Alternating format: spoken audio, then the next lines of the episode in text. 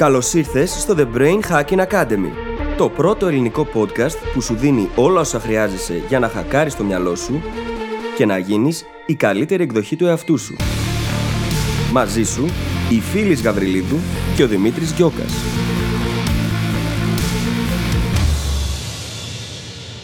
Γεια σου Brain Hacker και καλώς ήρθες σε ένα ακόμα επεισόδιο του The Brain Hacking Academy. Σήμερα συνεχίζουμε το θέμα μας από την προηγούμενη εβδομάδα και συζητάμε για τη γνώμη των άλλων, το πόσο μας νοιάζει, το πώς να τη χειριστούμε και ανακαλύπτουμε τις λύσεις που θα μας βοηθήσουν να τη διαχειριστούμε. Συζητάμε για πάρα, πάρα πολύ ωραία πράγματα. Εγώ πραγματικά δεν πίστευα ότι θα καταφέραμε να ηχογραφήσουμε καλύτερο επεισόδιο από το πρώτο, αλλά κοίτα να δεις που αυτό ήταν φανταστικό. Εμένα μου άρεσε πάρα, πάρα πολύ όπως καταλαβαίνεις, γιατί μπήκαμε σε πάρα πολύ βαθιές και σημαντικές έννοιες. Ανακαλύψαμε τι κρύβεται από πίσω από την ανάγκη μας να έχουν οι άλλοι καλή γνώμη για εμάς, καθώς και πάρα, πάρα πολλά άλλα ενδιαφέροντα πράγματα.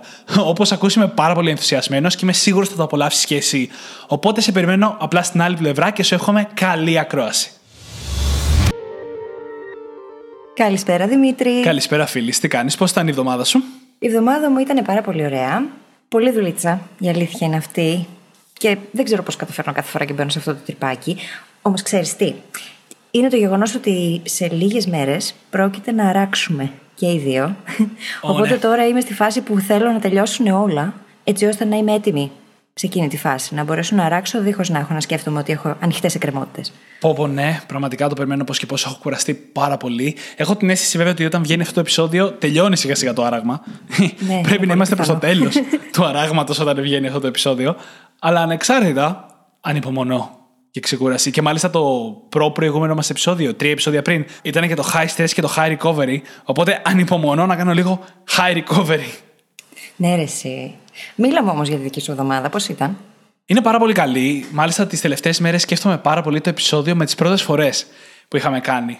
Και συνειδητοποιώ ότι η ζωή μου είναι γεμάτη με πρώτες φορές αυτή τη στιγμή. Κάνουμε τόσα πολλά και ετοιμάζουμε τόσα πολλά που είναι αρκετά, δεν θα πω τρομακτικό, αλλά σίγουρα γεμάτο και κουραστικό. Και από τη μία αυτό είναι που με κουράζει πάρα πολύ και ανυπομονώ για διακοπές, να το πούμε έτσι. Ταυτόχρονα βέβαια με εξητάρει και πάρα, πάρα πολύ. Και επειδή πολλά από αυτά που ετοιμάζουμε είναι για εσά, Brain Hackers, θα σας ζητήσουμε να πάτε να γραφτείτε στη λίστα μας για τα email όσοι δεν το έχετε κάνει ήδη. Γιατί εκεί θα μοιραστούμε πρώτα όλα τα υπέροχα πράγματα που έρχονται. Οπότε, αν δεν θέλετε να τα χάσετε, πηγαίνετε στο site μας, στο brainhackingacademy.gr και το πρώτο πράγμα που θα δείτε μπροστά σας είναι η ευκαιρία για να γραφτείτε στη λίστα μας. Κάντε το. Δεν το ζητάμε συχνά. Σας περιμένουν και δωράκια και ανακοινώσεις για όλα τα υπέροχα πράγματα που αυτή τη στιγμή έχουμε ξεπατωθεί να ετοιμάσουμε για εσά. ναι, και από τη στιγμή που βγαίνει αυτό το επεισόδιο, πολύ λίγος καιρός μένει μέχρι να αρχίσουν να ανακοινώνονται τα πρώτα. ναι, ναι, μ' αρέσει αυτό το future pace που αισθάνομαι ήδη λες και είμαι σε εκείνη τη φάση. Καλό δεν είναι. Σκέψου το κενό ανάμεσα στην ηχογράφηση και την κυκλοφορία του επεισοδίου. Το γεφυρώνουμε αμέσως όσο ηχογραφούμε. Πραγματικά. λοιπόν, πάμε στο επεισόδιο. Πάμε στο επεισόδιο.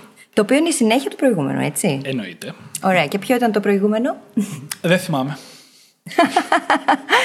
Πώς να μην σε επηρεάζει λοιπόν η γνώμη των άλλων. Πλάκα το έκανα, έκανε προφανώς επίτηδε αυτό δεν γιατί κάθε φορά τον βάζω και λέει αυτό στα δύσκολα. Ακριβώς. Είναι λοιπόν το θέμα μας από την προηγούμενη φορά η γνώμη των άλλων. Και αφιερώσαμε πάρα πολύ το επεισόδιο την προηγούμενη εβδομάδα στο να συζητήσουμε το πρόβλημα σε πάρα πολύ βαθύ επίπεδο. Και γι' αυτό, σε περίπτωση που δεν το έχετε ακούσει, οπωσδήποτε πηγαίνετε και ξεκινήστε από εκεί. Θα δώσει πολύ δυνατές βάσεις για να κατανοήσετε και να εφαρμόσετε καλύτερα όσο θα ακούσετε σήμερα. Και αυτό διότι όταν έχουμε επίγνωση του ίδιου του προβλήματος, του τι σημαίνει ακριβώς, και μετά το πώς αυτό εκδηλώνεται στη δική μας ζωή, τότε γνωρίζουμε και ποιο είναι το baseline, έτσι, το σημείο αφετηρίας μας, το που βρισκόμαστε τώρα. Και μόνο από εκείνο το σημείο μπορούμε πραγματικά να κάνουμε την αλλαγή. Αν δεν γνωρίζουμε που βρισκόμαστε μέσα σε όλο αυτό, στην ουσία κάνουμε βήματα στα χαμένα. Και τελικά δεν βλέπουμε και το αποτέλεσμα που θέλουμε.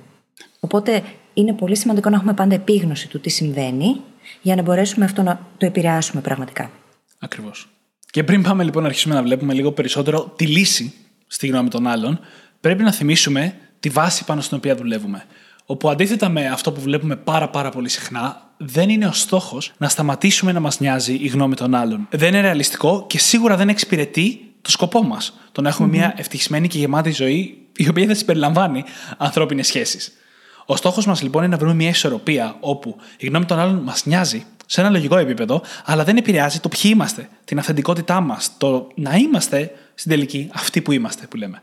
Και πώς ξεκινάει αυτή η αυθεντικότητα; ξεκινάει με το να γνωρίζουμε ποιοι είμαστε. Να γνωρίζουμε τις αξίες μας, το θέλω μας, τα όρια μας τα ίδια. Να γνωρίζουμε τι θέλουμε, τι δεν θέλουμε και φυσικά να το επικοινωνούμε. Έτσι. Για να μπορέσεις να το επικοινωνήσεις όμως, χρειάζεται να το έχεις ανακαλύψει. Αν αυτό δεν υπάρχει, τότε πώς μπορούμε να πάρουμε πίσω τον έλεγχο και την ίδια μας την ελευθερια Θα παραμένουμε μονίμως σκλαβωμένοι από εκείνα τα οποία οι άλλοι πιστεύουν για εμάς. Καθορίζοντας έτσι την ίδια μας τη συμπεριφορά και την ίδια μας την προσωπικότητα ακόμα. Και αυτό είναι το χειρότερο. Διότι γινόμαστε εκείνα τα άτομα τα οποία απλά προσαρμόζονται. Είναι σαν το χαμελέον. Ναι. Δεν είναι ποτέ ο εαυτός τους. Και αυτό ποτέ δεν είναι ωφέλιμο. Ποτέ και δεν θέλουμε να γινόμαστε χαμελέοντε. Είμαστε ένα τελείως διαφορετικό είδος, με τελείως διαφορετικά χαρακτηριστικά και δυνατότητες για να προσπαθήσουμε να γίνουμε χαμελέοντε. Και αυτό που είπε η φίλη είναι απίστευτα σημαντικό, να ξέρουμε ποιοι είμαστε. Το μόνο που θα πω είναι ότι προσωπικά μου θυμίζει λίγο το να ξέρεις τι θέλεις να κάνεις. Mm-hmm. Όπου πολλά πράγματα στη ζωή μας θα πηγαίνουν καλύτερα αν ξέραμε τι θέλουμε να κάνουμε στη ζωή μας, τι αγαπάμε να κάνουμε, τι μας κάνει να νιώθουμε καλά. Αλλά πολλές φορές βρισκόμαστε σε ένα σημείο που δεν τα ξέρουμε αυτά, που για να τα ανακαλύψεις θέλει πολλή δουλειά και αυτό είναι OK. Και θέλει χρόνο για να φτάσεις σε αυτό το σημείο. Οπότε τι κάνουμε εντωμεταξύ. Εμένα αυτό που με βοήθησε πάρα πολύ να αλλάξω τη σχέση μου με τη γνώμη των άλλων ήταν η συνειδητοποίηση, η απίστευτα σημαντική συνειδητοποίηση ότι δεν γίνεται να σε νοιάζει η γνώμη όλων των ανθρώπων. Εμένα αυτό μου άλλαξε τη ζωή. Και τη δική μου, για να είμαι απολύτως ειλικρινής, έτσι. Διότι είχα αυτό το σύνδρομο του καλού παιδιού, το παραδέχομαι. Το είχα και πορευόμουν για πάρα πολλά χρόνια μαζί του. Όμως αυτό δεν ωφελούσε κανέναν, διότι ήξερα αφενός ότι εγώ δεν είμαι αυθεντική και αφετέρου όταν αυτό υπάρχει μέσα μας, επικοινωνείται και στους γύρω μας. Έτσι.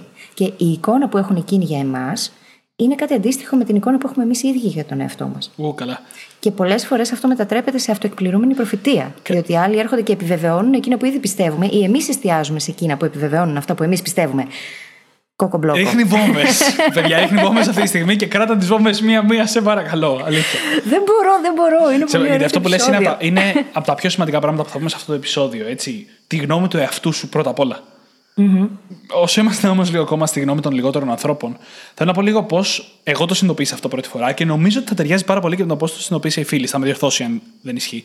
Εμένα για χρόνια με νοιάζει γνώμη όλων των ανθρώπων, όπως και τους περισσότερους. Όταν ε, Όμως ε, ήμουν στη Microsoft, όπως μοιραστήκαμε δύο επεισόδια πριν τις ιστορίες μας, και δεν πήρα εκείνη τη δουλειά, την καλή δουλειά φαινομενικά, που μου προσφέρθηκε ακριβώς πριν φύγω, έκανα κάτι που πάει κόντρα στα πιστεύω πολλών. Οπότε πολλοί άνθρωποι στο περιβάλλον μου και η οικογένειά μου δεν ήταν πολύ θετικοί. Δεν είχαν μετά από αυτό και την καλύτερη γνώμη για την κίνησή μου, αν όχι για μένα. Και σε εκείνο το σημείο, το είχα πάρει λίγο κατάκαρδα αυτό, αλλά καταλάβαινα σε ένα διανοητικό επίπεδο πρώτα και όχι συναισθηματικό, ότι αυτή την απόφαση την πήρα γιατί είχα δει πράγματα που εκείνοι δεν είχαν δει. Γιατί ήξερα πράγματα για την κατάστασή μου, για τα θέλω μου, για το πού πάω, πού θέλω να πάω, ποιος θέλω να γίνω, που αυτοί οι άνθρωποι δεν τα είχαν δει. Και εκεί για πρώτη φορά μου μπήκε η σκέψη στο μυαλό ότι, κοίτα να δεις, ίσως να μην είναι όλες οι απόψεις, απόψεις που πρέπει να ακούω για αυτό που θέλω να κάνω, για αυτό που θέλω να πάω. Mm-hmm. Και έτσι ξεκίνησαν οι πρώτες σκέψεις. Και σιγά σιγά άρχισα να το παρατηρώ όλο και περισσότερο. Ότι άνθρωποι που δεν πληρούν συγκεκριμένα κριτήρια, και θα μιλήσουμε για το ποια είναι αυτά, δεν αξίζει να μας νοιάζει η άποψή τους. Οι άνθρωποι αξίζουν, μην παρεξηγηθούμε, αλλά η άποψή τους για μας, για κάποιους τομείς της ζωής μας, δεν είναι αρκετά educated που λέμε στα αγγλικά. Δεν έχει αρκετή εκπαίδευση από πίσω για να μπορούμε να τη λάβουμε υπόψη. Εκπαίδευση ή ενημέρωση, έτσι. Ναι, αυτό εννοούσαμε με εκπαίδευση, δίκιο έχεις. Και αυτό ακριβώς μου θυμίζει αυτό που μου είπε ο φίλος μου Τάσο πριν από κάποια χρόνια, όπου ο φίλος μου Τάσο είναι αυτή η φανταστική φωνή που ακούτε στο intro του επεισοδίου κάθε φορά, που μου είχε πει λοιπόν πριν από κάποια χρόνια ότι πώς μπορώ να σε κρίνω και να σε κατακρίνω για αυτό που θες να κάνεις, τη στιγμή που δεν έχω δει εγώ το ίδιο όνειρο με σένα. Και εννοούσε, δεν ξέρω αυτά που ξέρεις. Δεν έχω κάνει αυτά που ξέρεις. Δεν έχω κάνει; μελετήσει αυτά που έχεις μελετήσει. Δεν έχω ιδέα. Οπότε πώς μπορώ να σε κρίνω για το οτιδήποτε, αφού είμαι απ' έξω. Μπορούμε μόνο να υποστηρίξουμε τις προσπάθειες των άλλων. Mm-hmm. Δεν έχουμε δει όμως το ίδιο όνειρο μαζί τους. Είπα, πρέπει να πληρούνται πολύ συγκεκριμένα κριτήρια. Και πριν δούμε αυτά τα κριτήρια, να πω ότι αυτός ο κανόνας είναι πολύ πιο σημαντικός από ό,τι ίσως φαντάζεστε. Γιατί περισσότεροι αναλωνόμαστε στις γνώμες ατόμων όπως της οικογένειάς μας, των στενών μας επαφών και ανθρώπων που είναι στο περιβάλλον μας με οποιονδήποτε τυχαίο τρόπο. Συναδέλφους, παιδικούς φίλους, γείτονες, συμμαθητές, συμφοιτητές, κατηγορίες ανθρώπων που κατά κύριο λόγο δεν διαλέξαμε να είναι στη ζωή μας. Αλλά μας νοιάζει η άποψη αυτών, mm-hmm. οι οποίοι πολλοί από αυτούς δεν έχουν στενή σχέση μαζί μας. Δεν ξέρουν τι κάνουμε, τι θέλουμε, πού πάμε, τι σκεφτόμαστε. Και καταλήγουμε να επηρεάζουμε το ποιοι είμαστε για άτομα τα οποία δεν θα πρέπει να έχουν καν λόγο. Δημήτρη, κάτι παρεμφερές με αυτό που βίωσες εσύ με την ε, δουλειά στη Microsoft ήταν για μένα το να αρνηθώ το διορισμό μου στο Αυτό ελληνικό ακριβώς δημόσιο, εννοούσα έτσι. πριν όταν είπα ότι και για τη φίλη ήταν το ίδιο Ναι, ναι. παρεμπιπτόντω. Είναι, είχε ξαναγίνει και πριν από αυτό. Απλά αυτό είναι κάτι το οποίο οι περισσότεροι άνθρωποι το έχουν με έναν συγκεκριμένο τρόπο μέσα στο μυαλό τους. Και ακόμα και τώρα, όταν μοιράζομαι την ιστορία, έχω αυτή την αντίδραση, έστω στο βλέμμα. Μα πώς το έκανες αυτό; Ναι. Διότι στο μυαλό του, στο να αρνηθεί το διορισμό σου επειδή αποφάσισες να εκδώσεις βιβλία και να κάνεις blogging και podcasting, δεν βγάζει νόημα. Όμως, έχω δει τελείως διαφορετικό όνειρο. Ξέρω πράγματα τα οποία εκείνοι οι άνθρωποι προφανώς δεν ξέρουν. Έχω κάνει πράγματα που εκείνοι οι άνθρωποι προφανώς δεν έχουν κάνει. Και έχω τελείως διαφορετική εικόνα του τι συμβαίνει από μέσα. Έτσι. Επίσης, η προσδοκία η δική μου είναι τελείως διαφορετική σε σχέση με τη δική τους. Η προσδοκία που έχω απέναντι στον ίδιο μου τον εαυτό. Διότι, αν σαν άνθρωπος κάποιος επιλέγει την ασφάλεια και τη σιγουριά, σίγουρα το να φανταστεί τον εαυτό του να λειτουργεί ως entrepreneur, να λειτουργεί ως ελεύθερος επαγγελματίας, πράγμα το οποίο αυτομάτως σημαίνει αβεβαιότητα και μη σιγουριά, ε, ίσως είναι κάτι πάρα πολύ δύσκολο, διότι πηγαίνει κόντρα στην εσωτερική ταυτότητα. Έτσι. Αυτό όμως είναι δική τους προβολή. Δεν έχει να κάνει με μένα. Όπως ακριβώς δεν είχε να κάνει και με σένα. Προβάλλουμε πολλές φορές τις δικές μας ανασφάλειες και τις προσδοκίες μας στους άλλους και το θέμα είναι πώς μπορούμε να μάθουμε εκείνες που έρχονται από τους άλλους απέναντί μας να τις μπλοκάρουμε. Διότι δεν μετράει η γνώμη του κάθε ανθρώπου το ίδιο. Και δεν θα έπρεπε τουλάχιστον να μετράει έτσι. Δεν θα έπρεπε. Δεν θα έπρεπε. Όχι τουλάχιστον ανάλογα το αντικείμενο. Δηλαδή, άλλο η άποψη στα επαγγελματικά, άλλο η άποψη στα προσωπικά, ας πούμε, ανάλογα την κατάσταση. Θέλω να πω ότι αυτή η αλλαγή, αυτό που συζητάμε τόση ώρα, είναι το 80-20 για τη γνώμη των άλλων. Γιατί αν μας νοιάζει η γνώμη ολονών και ξαφνικά μας νοιάζει η άποψη πέντε μόλις ατόμων, η διαφορά αυτή είναι συγκλονιστική και είναι και πιο εύκολη από ό,τι νομίζετε. Γιατί μόλις βάλουμε αυτά τα κριτήρια στο μυαλό μας και ρωτάμε, πληρούνται αυτά τα κριτήρια, θα τα πω αμέσως τώρα, είναι αρκετά εύκολο να πούμε, ξέρεις τι γνώμη αυτού δεν με νοιάζει, δεν έχει τόσο βάση για αυτό που θέλω να κάνω. Και η Μπρενέ Μπράουν έχει πει ότι, ότι ο αριθμός των ατόμων, τα ονόματα των ατόμων που αξίζει να μας νοιάζει η άποψή τους πρέπει να χωράει σε μια καρτούλα 2,5-2,5 εκατοστά. Εγώ δεν νομίζω ότι θα μπορούσα να χωρέσω πάνω από 3-4 ονόματα εκεί μέσα. Όχι, δεν χωράνε. Με, με τίποτα. Και τα κριτήρια. Εξαρτάται από τα γράμματα που κάνεις, βέβαια. Ε, εννοείται, κύριε βέβαια, Δημήτρη εννοείται. Γκιόκα. εννοείται. Και τα κριτήρια για το ποια πρέπει να είναι αυτά τα άτομα είναι αρκετά απλά, αλλά πάρα πολύ σημαντικά για μένα. Πρέπει να ξέρουν ποιος είσαι. Από πού έρχεσαι, το χαρακτήρα σου, πώς έχεις διαμορφωθεί. Αν δεν ξέρει ο άλλος ποιος είσαι, δεν γίνεται να σε συμβουλέψει. Πρέπει να ξέρουν πού πας. Δεν σου λέω να έχουν δει το όνειρο που έχεις δει, γιατί αυτό είναι δύσκολο εκτός αν κάνετε ακριβώς το ίδιο πράγμα, αλλά να ξέρουν πού πας. Ποια είναι τα όνειρά σου. Ο στόχος, τουλάχιστον ο επόμενος στόχος, πού κατευθύνεσαι. Και αυτό μπορεί να είναι είτε στα προσωπικά, ξαναλέω, είτε στα επαγγελματικά, είτε σε οτιδήποτε. Και επίσης, για μένα, είναι να παίζουν στο ίδιο επίπεδο και κατά προτίμηση στο ίδιο γήπεδο. είναι μια πρόταση που λέει φίλη συχνά ότι το 70% κάποιου μπορεί να είναι το 100% κάποιου άλλου. Αυτό πρέπει να ληφθεί υπόψη όταν ακούμε την άποψη κάποιου. Τι είναι ρεαλιστικό, τι δεν είναι. Και όταν ακούμε την άποψη, αλλά και όταν βλέπουμε τη γνώμη του άλλου. Αυτό έχει να κάνει με το να παίζουμε στο ίδιο επίπεδο. Και δεύτερον, όταν λέω στο ίδιο γήπεδο, εννοώ ότι αν κάποιος προσπαθεί να κάνει μια πάρα πολύ μεγάλη καριέρα σε πολυεθνικές επιχειρήσεις, μπορεί να έχει πολύ βάσιμα πράγματα να πει. Αλλά αν δεν έχει ιδέα από το χώρο της επιχειρηματικότητας και του entrepreneurship, που είναι το ίδιο πράγμα, δεν είμαι σίγουρος ότι μπορώ να λάβω ακριβώς υπόψη την άποψη και τη γνώμη. Γιατί Είναι έχει τελείως διαφορετικά άλλα νοητικά πράγματα. Μοντέλα. Ανάλογα το πόσο μεταφερσιμά είναι τα νοητικά μοντέλα από το ένα γήπεδο στο άλλο. Από αυτό εξαρτάται. Και όλα αυτά μου θυμίζουν εκείνο το υπέροχο πράγμα που είχε πει ο Τέντι Ρούσβελτ κάποτε. Αν δεν είσαι στην αρένα μαζί μου να χύνεις αίμα, δάκρυα και υδρότα, παραφράζω τώρα τελείω έτσι, διότι είναι μεγάλη παράγραφος. Αν δεν είσαι λοιπόν στην αρένα μαζί μου να χύνεις αίμα, δάκρυα και υδρότα, αν δεν κάνεις κι εσύ αυτά που κάνω και είσαι απλά έξω και παρατηρείς, τότε λυπάμαι, αλλά η γνώμη σου δεν μετράει. Ακριβώς. Γι' αυτό λοιπόν πάρα πολύ σημαντικό να μας νοιάζει η γνώμη ατόμων που καταλαβαίνουν τι προσπαθούμε. Δεν σημαίνει πρέπει να συμφωνούν, αλλά πρέπει να καταλαβαίνουν. Φανταστείτε, παραδείγματος χάρη, όλοι οι brain hackers που έχετε ακούσει τόσες φορές στην ατάκα, το μέτριο που κάνεις είναι πολύ καλύτερο από το τέλειο που δεν κάνεις. Και αν ενστερνιστείτε αυτή την ατάκα, αυτή τη φιλοσοφία βασικά, θα αρχίσετε να κάνετε πράγματα που είναι μέτρια με βάση τον ορισμό, γιατί αλλιώς δεν θα τα κάνατε καθόλου.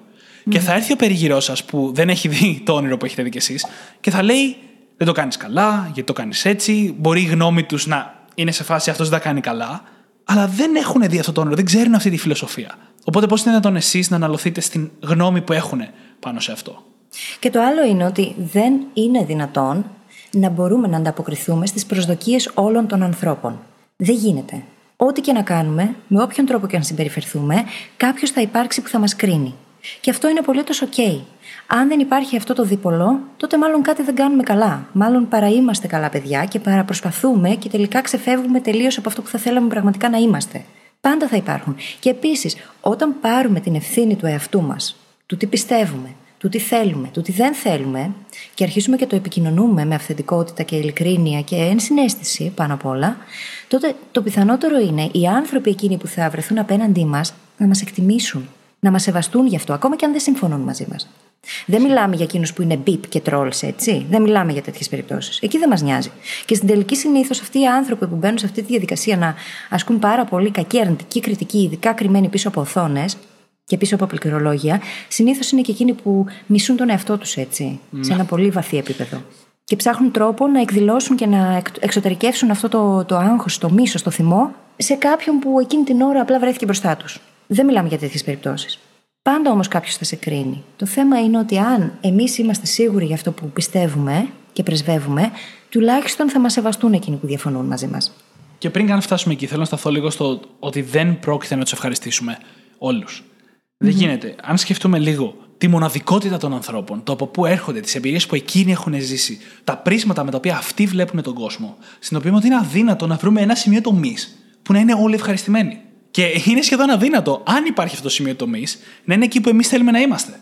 Δηλαδή είναι σχεδόν αδύνατο να υπάρχει και είναι σχεδόν αδύνατο να βρεθούμε κι εμείς εκεί χωρίς να πιέσουμε τους εαυτού μας να πάμε εκεί. Δεν γίνεται να τους ευχαριστήσουμε όλους. Και αναλωνόμαστε πάρα πολύ συχνά. Και θέλω να αφιερώσουμε λίγο χρόνο σε αυτό, λίγο πιο στοχευμένα, γιατί το έχουμε πει ήδη δύο-τρεις φορές. Για το people pleasing.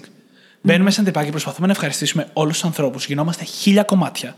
Προσπαθώντας να ευχαριστήσουμε έναν, πολλές φορές δυσαρεστούμε κάποιον άλλον, το οποίο είναι ό,τι χειρότερο. Φαντάζομαι να σε νοιάζει τόσο πολύ η σχέση σου με τους άλλους και η γνώμη τους. Και για να ικανοποιήσεις κάποιον, να απογοητεύεις κάποιον άλλον. Συνήθως τον ίδιο στον εαυτό. Όχι, άστο αυτό. Άστο αυτό. Πριν καν πάμε εκεί, γιατί τον εαυτό σου τον απογοητεύεις μόνο και μόνο που αναλώνεσαι για να ικανοποιήσεις συνεχώς κάποιον άλλον. Ναι. Εγώ σου λέω ότι ακόμα και στο ίδιο πράγμα που προσπαθείς, που είναι ο λάθος αγώνας, να υπάρχει αυτή η αναγκαστική τράμπα. Έχω βρεθεί σε αυτή τη θέση, δεν το λέω τυχαία. Mm-hmm. Νομίζω ότι οι περισσότεροι άνθρωποι έχουν βρεθεί εκεί. Και το people pleasing είναι μια τελείως αυτοκαταστροφική διαδικασία. Γιατί παίρνει πάρα πολλές πηγές από μέσα μας, πάρα πολλούς πόρου μάλλον, συναισθηματικούς πόρου, χρονικούς πόρου, νοητικούς πόρου, για να το βγάλουμε εις πέρας, για να εξυπηρετήσει σκοπούς που δεν έχουν τίποτα να κάνουν με εμάς. Εγώ αλήθεια το λέω ότι ένας άνθρωπος είναι πραγματικά people pleaser, έχει τη δυνατότητα να κάνει ό,τι θέλει στη ζωή του, αλλά αφιερώνει την ενέργειά του κάπου αλλού. Μα το θέμα είναι ότι όταν ανησυχούμε τόσο πολύ για εκείνα που οι άλλοι σκέφτονται για μας, αυτό αρχίζει και μετατρέπεται σε αυτοεκπληρώμενη προφητεία, έτσι. Πέρα από το ότι αρχίζουμε και βρίσκουμε διαρκώς ανθρώπους που μόνιμως δεν είναι ικανοποιημένοι μαζί μας, αρχίζουμε και προσελκύουμε και ανθρώπους που λειτουργούν κάπως έτσι. Και τελικά δημιουργούμε ένα δίκτυο γύρω μας, επειδή το όμοιο έλκει το όμοιο, το οποίο δίκτυο μας κρατάει στο ίδιο σημείο, μονίμως. Ε, επέτρεψέ μου να το παρουσιάσω λίγο ακόμα χειρότερα. Παρακαλώ. Γιατί δεν θεωρώ ότι στην περίπτωση του people pleasing προσελκύουμε μόνο ομοίους. Ακόμα χειρότερα, προσελκύουμε άτομα που ψάχνουν people pleasers. Προσελκύουμε άτομα τα οποία η μόνη περίπτωση να μας αποδεχτούν είναι να συνεχίσουμε αυτή την αυτοκαταστροφική συμπεριφορά. Και συνήθως είναι πολύ τοξικοί άνθρωποι. Ακριβώς. Και εκεί δημιουργούνται τοξικές σχέσεις και τοξικές επαφές που τη στιγμή που εμείς θα πάμε να κάνουμε μια αλλαγή, θα προσπαθήσουμε να ανακτήσουμε τον έλεγχο με τον ένα τρόπο ή με τον άλλον, θα αντιμετωπίσουμε πολλαπλάσια εμπόδια γιατί έχουμε προσελκύσει ανθρώπους που ψάχνουν people pleasers. Και αυτό μας τραβάει προς τα κάτω μόνιμο. Είναι μια τεράστια άγκυρα βασικά. Εξορισμού μια είναι μια τεράστια άγκυρα. άγκυρα η οποία σε κρατάει μονίμως στο ίδιο σημείο και δεν σε αφήνει να φύγεις από εκεί. Το θέμα είναι ότι είναι νοητική άγκυρα και μπορούμε να τη σπάσουμε. Έτσι, έχει να κάνει με το πώς βλέπουμε τον ίδιο μας τον εαυτό και πώς ορίζουμε την ταυτότητά μας. Εσωτερικά. Και για να αλλάξει αυτή η ταυτότητα χρειάζεται πολύ, πολύ, πολύ βαθιά επίγνωση. Και η επίγνωση πρέπει να πάει πάρα πολύ βαθιά. Πρέπει να πάει στο πρόβλημα. Αλλά μπαίνοντας τώρα στο δεύτερο κομμάτι της επίγνωσης, πρέπει να πάει στο γιατί σε νοιάζει εσένα, γιατί με νοιάζει εμένα. Mm-hmm. Για ποιο λόγο με νοιάζει τόσο πολύ η γνώμη των άλλων. Υπάρχει φόβος της απόρριψης. Υπάρχει φόβος για τη μοναξιά. Μιλάω για τον εαυτό μου παρεπιπτόντως. γιατί κάπου από την παιδική μου ηλικία ξεκινώντας, δημιουργήθηκε ένας πολύ μεγάλος φόβος για τη μοναξιά. Μπορεί να είναι γιατί μεγάλωσα χωρίς αδέρφια, μπορεί να είναι οτιδήποτε. Και έχω κάνει και πολλή δουλειά για να βρω τι είναι από πίσω. Μα είπαμε και στο πρώτο μέρος του επεισοδίου πως η κοινωνική απομόνωση ισοδυναμεί με θάνατο, έτσι. Σε ασυνείδητο και βιολογικό επίπεδο. Σε βιολογικό επίπεδο, ναι. Πραγματικά. Ξεκάθαρα. Είναι λογικό, είναι πολύ λογικό. Το θέμα είναι κάθε ένας από εμάς να βρει με ποιον τρόπο εκδηλώνεται για τον ίδιο. Και από πού πηγάζει. Και πώς εκδηλώνεται και, και από πού ναι, πηγάζει. Βεβαίως, βεβαίως. Και κάθε ένα σημείο που μπορούμε να κατανοήσουμε και να αποκτήσουμε επίγνωση για τη συμπεριφορά μας στα πλαίσια της ευχαρίστησης των άλλων, μπορεί να μας δώσει τεράστια βοήθεια στο να το αλλάξουμε όντως. Στο να προσθέσουμε κριτήρια στο ποιανόν η άποψη μας νοιάζει. Στο να καταλάβουμε ποιους θέλουμε όντως να ικανοποιήσουμε και με ποιους θέλουμε να έχουμε καλή σχέση με τον υγιή τρόπο και με ποιους όχι. Για μας. Ποιες σχέσεις μας νοιάζουν. Και να θυμηθούμε και το άλλο πράγμα που είπαμε στο πρώτο μέρος του επεισοδίου. Πως στην πραγματικότητα οι άνθρωποι είμαστε τόσο εγωκεντρικά πλάσματα που δεν ασχολούμαστε με τους άλλους τόσο πολύ. Ασχολούμαστε με τους άλλους μόνο σε σχέση με την πάρτη μας, έτσι. Για να το πούμε λαϊκά. Μόνο με την πάρτη μας. Κατά τα άλλα, μόνο 10 σκέψεις, όπως είπε ο Δημήτρης με τα υπέροχα μαθηματικά του, από τις 50.000 που κάνουμε τη μέρα, αφορούν άλλους ανθρώπους πραγματικά. Μόνο τόσες. Δεν ασχολούνται οι άλλοι μαζί μας όσο νομίζουμε. Ε, εγώ το έχω γράψει λίγο πιο, λίγο πιο επιθετικά συσσαγωγικά. Σε φάση, sorry, αλλά κανείς δεν ασχολείται μαζί σου. Μα έτσι είναι. Έτσι είναι.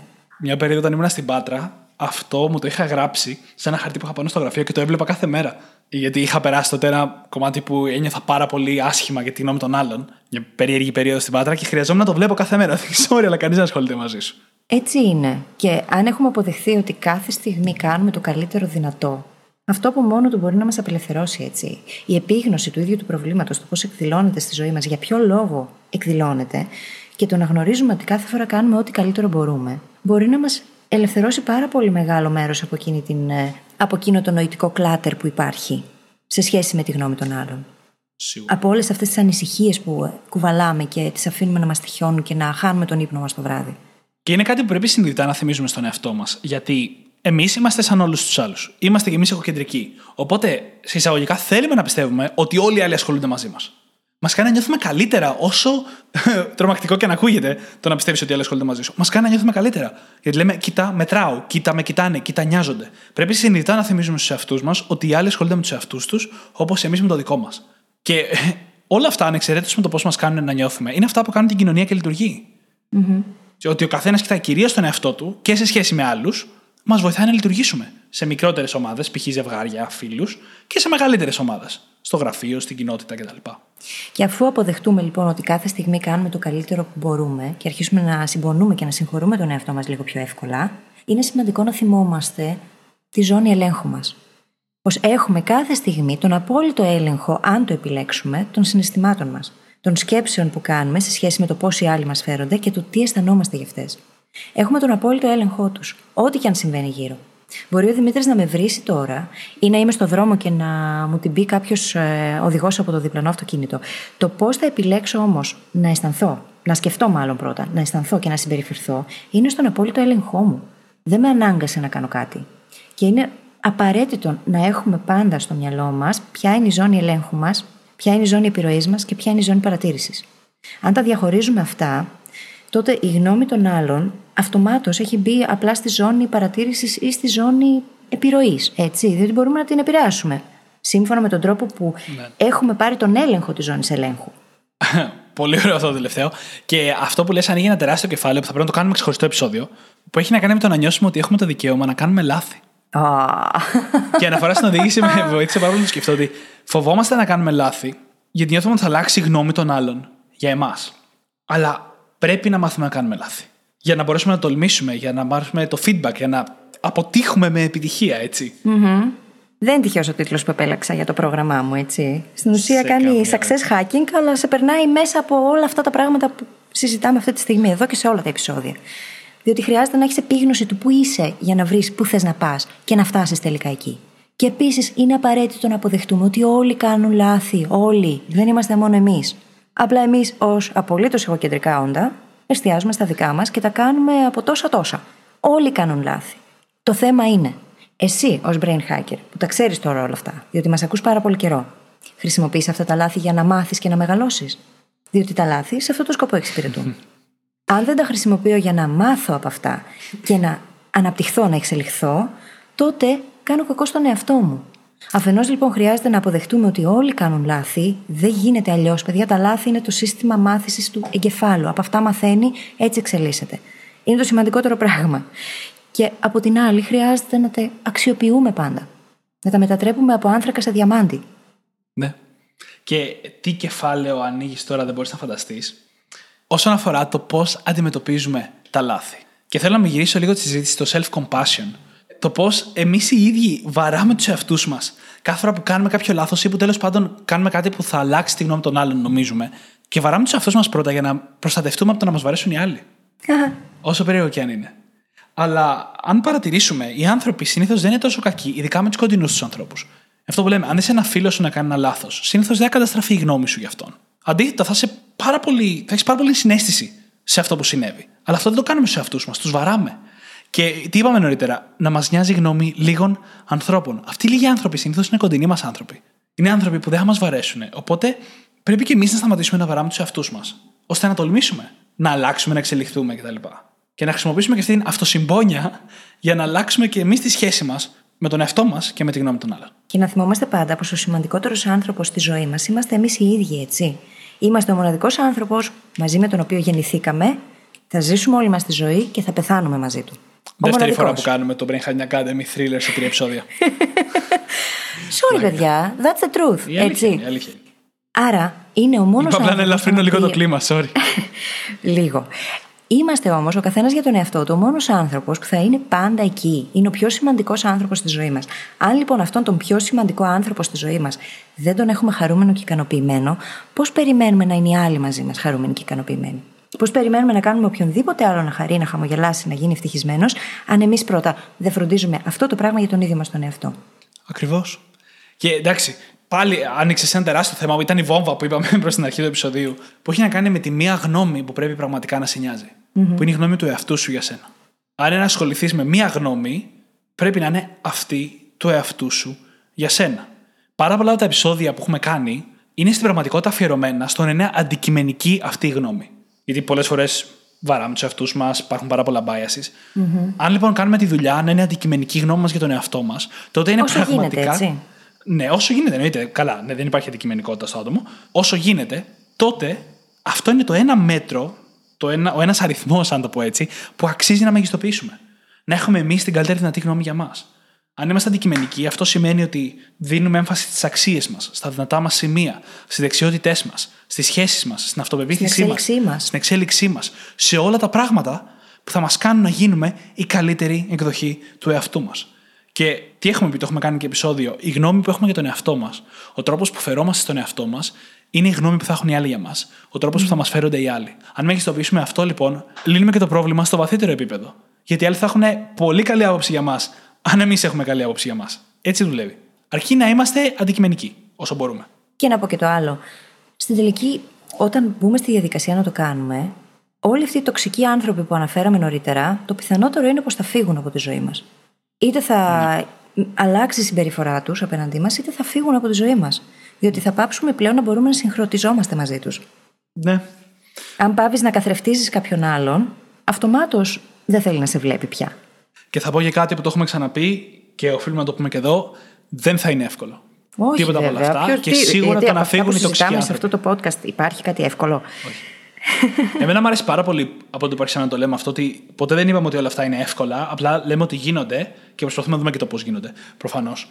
Αλλά δεν θα είναι εύκολο για να φύγουν τοξικοί άνθρωποι από τη ζωή μας. Άνθρωποι που ζητάνε από εμά να τους ευχαριστούμε, να τους κάνουμε please εννοώντας. Το απαιτούν βασικά. Το απαιτούν ακριβώς. Θα είναι δύσκολο. Το ξέρω από εμπειρία, οι φίλοι το ξέρει από εμπειρία. Και όσοι δεν το ξέρετε ακόμα από εμπειρία θα το ζήσετε. Δεν γίνεται αλλιώς. Ή το ζείτε και δεν το έχετε αντιληφθεί ακόμα. Σωστό γι' αυτό. Είναι γι' αυτό. Στο γι' αυτό. Και μιας και μιλάμε για όλη αυτή τη γνώμη του εαυτού και την εξέλιξη, λέξη κλειδί, θέλω να αναρωτηθούμε όλοι, έχουμε σκεφτεί ποτέ ότι μπορεί να υπάρχει και εναλλακτικός τρόπος για να έχουν οι άλλοι καλή γνώμη για εμά. Γιατί πάρα πολύ συχνά επικεντρωνόμαστε στο βραχυπρόθεσμο. Mm-hmm. Πες το, έλα, πες το, κάτι να πεις. Τίποτα, τίποτα. Συνέχισε. Μ' αρέσει αυτό που λες τώρα. Πάρα πολύ συχνά λοιπόν επικεντρωνόμαστε στο βραχυπρόθεσμο. Πώς εγώ θα κάνω κάτι σήμερα για να έχεις εσύ καλή γνώμη για μένα; Σήμερα. Instant gratification νομίζω είναι αυτό. Instant gratification. Ακριβώς γιατί ψάχνουμε την επιβεβαίωση σήμερα. Αλλά υπάρχει ένας μακροπρόθεσμος δρόμος, που πρακτικά τον ψηλείπαμε πριν, που και τη δικιά μας σχέση με τον εαυτό μας θα αλλάξει και τη γνώμη των άλλων για μας. Και αυτό είναι το να επικεντρωθούμε στην εξέλιξή μας. Να επικεντρωθούμε στη δράση, στο να, στο να κάνουμε τα πράγματα που θα μας βοηθήσουν να εξελιχθούμε και να γίνουμε μια καλύτερη εκδοχή. Γιατί όταν επικεντρωνόμαστε σε αυτά, πραγματικά επικεντρωνόμαστε, η εξέλιξή μας σαν άνθρωποι είναι ραγδαία. Γινόμαστε μια καλύτερη εκδοχή, αν όχι μέρα με τη μέρα, σίγουρα από χρόνο σε χρόνο είμαστε διαφορετικοί άνθρωποι. Που σημαίνει ότι η γνώμη που έχουν οι άλλοι για μας σήμερα είναι παντελώς αδιάφορη, γιατί του χρόνου θα είμαστε τελείως διαφορετικοί άνθρωποι. Τι είναι λοιπόν πιο σημαντικό, να αναλωθούμε στο τι άποψη θα έχουν οι άλλοι για μας για το σημερινό μας εαυτό, ή να κάνουμε τον εαυτό μας κάτι πολύ διαφορετικό, κάτι πολύ πιο εξελιγμένο, όσο πιο γρήγορα γίνεται; Κάτι που είναι ήδη και δεν το έχουμε ακόμα ανακαλύψει, έτσι. Και αν όχι που είναι ήδη, που σίγουρα μπορεί να γίνει. Ναι. Growth mindset. Δεν είναι ακόμη. Ακριβώς, δεν είναι ακόμη. Ακριβώς αυτό. Μπορεί να βοηθήσει λοιπόν σε αυτό το να δημιουργήσουμε μια λίστα, την οποία θα την ονομάζαμε στα αγγλικά growth και action list. Ποια είναι εκείνα τα πράγματα τα οποία θέλω να κάνω, με τρομάζουν όμως όσο τίποτα άλλο, διότι είναι τελείως έξω από τη ζώνη άνεσής μου. Ποια είναι αυτά τα πράγματα, τα οποία όμως ξέρω, είναι δεδομένο για μένα, πως θα με βοηθήσουν να εξελιχθώ και να γίνω η καλύτερη εκδοχή μου. Να κάνουμε μια τέτοια υπέροχη λίστα. Και κάθε φορά που κάνουμε κάτι από αυτά, πράγματα τα οποία μπορεί να είναι μικρά ή μεγαλύτερα, έτσι. Κάθε φορά να παρατηρούμε πολύ συνειδητά το πώς έχει αλλάξει η ίδια μας ταυτότητα. Και να τα σβήνουμε από τη λίστα φυσικά. Και ταυτόχρονα να τα βάζουμε και στο appreciation box μας, έτσι για να τα θυμόμαστε, διότι τα ξεχνάμε πολλές φορές. Ακριβώς. Είναι μια πάρα πολύ ωραία τεχνική αυτή. Διότι τα έχεις μπροστά σου και έχεις και ένα πλάνο. Και όταν τα έχεις μπροστά σου είναι στο συνειδητό, οπότε έχεις στο νου σου εκείνη τη δράση που χρειάζεται να αναλάβεις για να γίνει αυτό που θέλεις. Και μέσα σε όλα αυτά, στην ουσία καλλιεργούμε τη δεξιότητα το να μπορούμε να βγούμε από τη ζώνη άνεσής μας όλο και πιο εύκολα. Και να την επεκτείνουμε όλο και πιο εύκολα. Ένα παράδειγμα. Παλιότερα. Θυμάμαι την πρώτη φορά που βγήκα μόνη μου με τον υπολογιστή για καφέ, κάπου έξω σε ένα καφέ, για να δουλέψω. Αισθανόμουν πάρα πολύ άβολα, έχω να σου πω. Μετά από θα σου πω εκεί και εγώ την όμως- ιστορία μου αμέσως μετά. Μετά από εκεί όμως, κάθε επόμενη φορά, εκτός το ότι διαπίστωσα πως με βοηθάει πάρα πολύ, διότι ήμουν πολύ πιο παραγωγική, έτσι. Κάθε επόμενη φορά ήταν πολύ πιο εύκολη και τώρα το απολαμβάνω. Ήμουν όμως τελείως έξω από τη ζώνη άνεσής μου την πρώτη φορά. Και στην Ελλάδα κιόλας, στο εξωτερικό δεν το έχουν αυτό. Στην Ελλάδα όμως το έχουμε αυτό το είναι μόνος του έξω για καφέ. Τι πρόβλημα έχει. Έχει αρχίσει και αλλάζει βέβαια και εδώ αυτό, έτσι. Ναι, έχει αρχίσει και αλλάζει, όντως. Και θυμάμαι εγώ ήμουν στην Πάτρα, όταν για πρώτη φορά το διάβασα σε ένα άρθρο, σαν μια καλή πρακτική, να το πω να έρθει πιο κοντά με τον εαυτό σου. Θα το πω κάπως έτσι. Και θυμάμαι να το λέω με ενθουσιασμό. Είχα αρχίσει τότε να ακούω podcast, να λέω με ενθουσιασμό ότι ξέρεις τι σκέφτομαι να κάνω αυτό. Αλλά φοβόμουν τόσο πολύ. Και δεν το έκανα για χρόνια. για μένα δηλαδή κάτι που το επιστεργάστηκα πάρα πολύ μέχρι να το τολμήσω. Ε, ξέρεις. Και μετά το τόλμησα και μετά άρχισα να πηγαίνω και σινεμά μόνος μου. Για την ακρίβεια, ήθελα να δω πρεμιέρα το Star Wars το 8 και δεν μπορούσε κανείς. Δεν υπήρχε περίπτωση να πάω. Αλήθεια. καλά, True story. στιέβεσαι. Έτσι πήγα. Έτσι πήγα πρώτη φορά σινεμά. Μόνος μου. Και από τότε άρχισα να, να πηγαίνω γιατί το σινεμά είναι μια καθαρά ατομική διαδικασία στην πραγματικότητα. Δηλαδή, εσύ βλέπεις μια ταινία. Και άρχισα να πηγαίνω μόνος μου γιατί είναι πιο απολαυστικό. Όχι μόνο μόνος μου, αλλά και μόνος μου. Παιδί μου, εγώ σε την αντίστοιχη φάση πήγα θέατρο μόνη μου. Και θυμάμαι κιόλας όταν ήμουν φοιτήτρια, είχαμε ένα φίλο στην παρέα, ο οποίος πήγαινε μόνος στο σινεμά και τον κοροϊδεύαμε. Δε το. Ναι. Φοβόμαστε να πάμε κάπου μόνοι μας, σινεμά, θέατρο, για καφέ, διότι έχουμε άγχος για το πώς θα σκέφτονται οι άλλοι που είναι γύρω μας για μας και οι άλλοι που είναι γύρω μας είναι απλά άγνωστοι. Seriously. Θυμάσαι που λέγαμε για το Seriously. ποιανόν η γνώμη σε νοιάζει πρώτα απ' όλα; Ε, δεν μετράει. Δηλαδή, αν δεν μπορείς. Και ποιο είναι το θέμα, ότι πολλοί από αυτούς ενδεχομένως να θέλανε πάρα πολύ να το κάνουν και οι ίδιοι, Ναι. το κρίνουν όμως ακριβώς επειδή φοβούνται να το κάνουν. Ακριβώς αυτό είπες ότι έκανες και εσύ, αυτό έκανα και εγώ. Ναι. Μέχρι να το πάρω απόφαση, έκρινα τους άλλους που το κάνανε. Είναι συγκλονιστικό. Το ίδιο πράγμα, για να το πάμε και ένα level πιο πάνω, είναι το να αποφασίσει κανείς να ταξιδέψει μόνος. Ναι. Όλα αυτά στην ουσία είναι εξάσκηση για να βγούμε από τη ζώνη άνεσής μας και να διαχειριστούμε πολύ καλύτερα το πώς νιώθουμε, να αποκτήσουμε επίγνωση του πώς νιώθουμε για τη γνώμη που έχουν οι άλλοι για εμάς, που συνήθως βέβαια είναι η προβολή της δικής μας άποψης για κάποιον που είναι μόνος του και ταξιδεύει, είναι για καφέ, είναι στο θέατρο ή στο σινεμά. Και δεν υπάρχει αντικειμενικά στο δικό τους μυαλό τίποτα τέτοιο. Απλά βλέπουν έναν άνθρωπο που είναι εκεί μόνος. Και, και θα σου πω ότι εγώ στο θέατρο, ας πούμε, έκανα και γνωριμίες. Μια χαρά. Τελικά κατέληξα να μην είμαι μόνη. Μια χαρά. Πάρα πολύ καλό. Πάλι πέταξε μια βόμβα. την οποία πριν την Sorry, πιάσω, παιδιά. την οποία πριν την πιάσω, θέλω να επισημάνω λίγο κάτι σε όλο αυτό που ειδικά εσύ λες τόση ώρα. Θέλω να εντοπίσετε τον ιστό που δημιουργείται. Που πολλές έννοιες συνδέονται με άλλες έννοιες για να διαμορφώσουν ένα ιστό. Δηλαδή, όταν αρχίζεις και επικεντρώνεσαι στην εξέλιξη, στη δράση, στο να τολμήσεις πράγματα που δεν τα τολμούσες μέχρι πρώτη, δεν είναι μόνο ότι σταματάει να σε νοιάζει η γνώμη των άλλων. Αρχίζεις και χτίζεις αυτοπεποίθηση. Αρχίζεις και κάνεις self-signaling. Αρχίζουν και γίνονται ένα κάρο πράγματα από αυτά που λέμε τόσο καιρό στο podcast. Τα οποία όλα αυτά σε βοηθάνε να εξελιχθείς. Όλα συνδέονται μεταξύ τους όσα λέμε στο podcast. Θέλω να το επισημάνω αυτό. Είναι πάρα πολύ σημαντικό να το βλέπουμε. Και η βόμβα που ήθελα να πιάσω είναι αυτό που έλεγες ότι όταν άλλο σε κρίνει που πηγαίνεις κάπου μόνος σου, είναι γιατί εκείνος ή θα το ήθελε, γιατί εκείνος θα νιώθε άσχημα αν το έκανε. Και να πούμε τώρα ότι οι γνώμες των άλλων δεν έχουν σχεδόν ποτέ να κάνουν με εμάς. Το πετάξαμε λίγο στο πρώτο επεισόδιο, αλλά είναι πάρα, πάρα πολύ σημαντικό να καταλάβουμε τι είναι οι προβολές. Τι είναι λοιπόν οι προβολές; Στην ουσία, φανταστείτε πως το μυαλό μου, το μυαλό σας, είναι μία μηχανή προβολής στο σινεμά. Είναι αυτή που προβάλλει Ένας την projectorας. ταινία. Ένας προτζέκτορα. Ευχαριστώ πάρα πολύ, Δημήτρη. είναι ο προτζέκτορα, λοιπόν. Και εκείνο που υπάρχει μέσα, το φιλμ δηλαδή, είναι εκείνο που προβάλλεται στην οθόνη που βλέπουμε απέναντί μας. Άρα λοιπόν, αυτό που βλέπουμε στην αρέσει οθόνη πάρα απέναντί μας δεν έχει σε τίποτα να κάνει με αυτό που πραγματικά συμβαίνει. Διότι μπορεί να έρθει κάποιος άλλος και να δει την ίδια ταινία και να σκεφτεί τελείως διαφορετικά πράγματα από ό,τι σκεφτόμαστε εμείς. Βασικά στον ίδιο καμβά ο καθένας προβάλλει τη δικιά του ταινία. Ακριβώς. Στον ίδιο καμβά.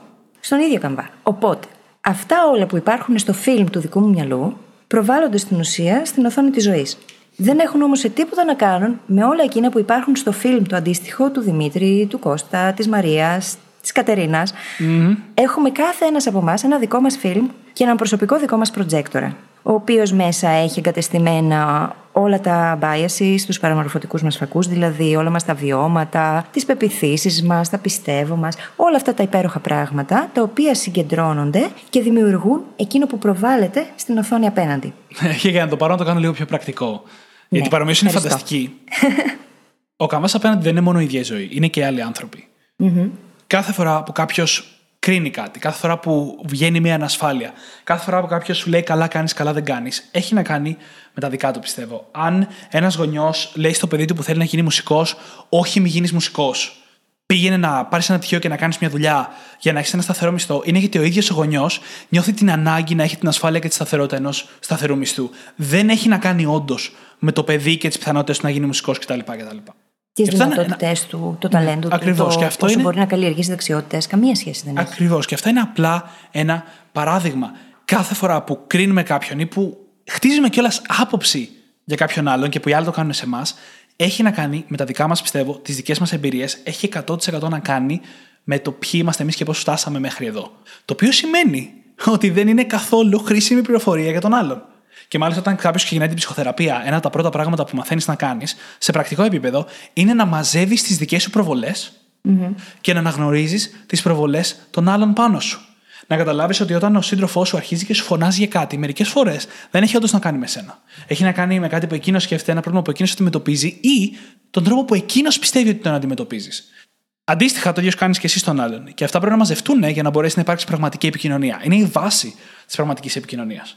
Και στην ουσία, για να το αλλάξουμε όλο αυτό, είναι σημαντικό να σταματήσουμε να κρίνουμε και να αρχίσουμε να ακούμε και τον ίδιο μας τον εαυτό, κυρίως να εστιάσουμε προς τα μέσα δηλαδή, και να ακούμε και τους άλλους, να επικοινωνούμε πραγματικά. Αυτό για να το κάνεις όμως, χρειάζεται να χακάρεις συνειδητά τα δικά σου φίλτρα. Για να λες, ωραία, μήπως αυτό που νόμιζα ότι εννοούσε ήταν κάτι άλλο; Μήπως υπάρχει κάτι άλλο πίσω από αυτό; Μήπως να προσπαθήσω να μπω λίγο περισσότερο στη θέση του, χωρίς αυτό να σημαίνει ότι οι άνθρωποι που είναι μπιπ και τρόλ έχουν αυτό το προνόμιο, έτσι. Διότι υπάρχουν, Υπάρχουν πάντα. και τέτοιοι. Αυτό είναι άλλο κομμάτι. Όμως, αν εμείς θέλουμε να σταματήσουμε να αισθανόμαστε πως οι άλλοι μας κρίνουν, ενδεχομένως χρειάζεται εμείς να γίνουμε πρώτα η αλλαγή που θέλουμε να δούμε. Να σταματήσουμε κι εμείς οι ίδιοι να κρίνουμε τους άλλους για την αρνητική συμπεριφορά, για το γεγονός ότι έχουν αρνητική γνώμη για μας και όλα αυτά τα πράγματα. Διότι πολλές φορές μπορεί να νομίζουμε ότι ο άλλος έχει αρνητική γνώμη για μας και να μην έχει. Συμβαίνει και αυτό.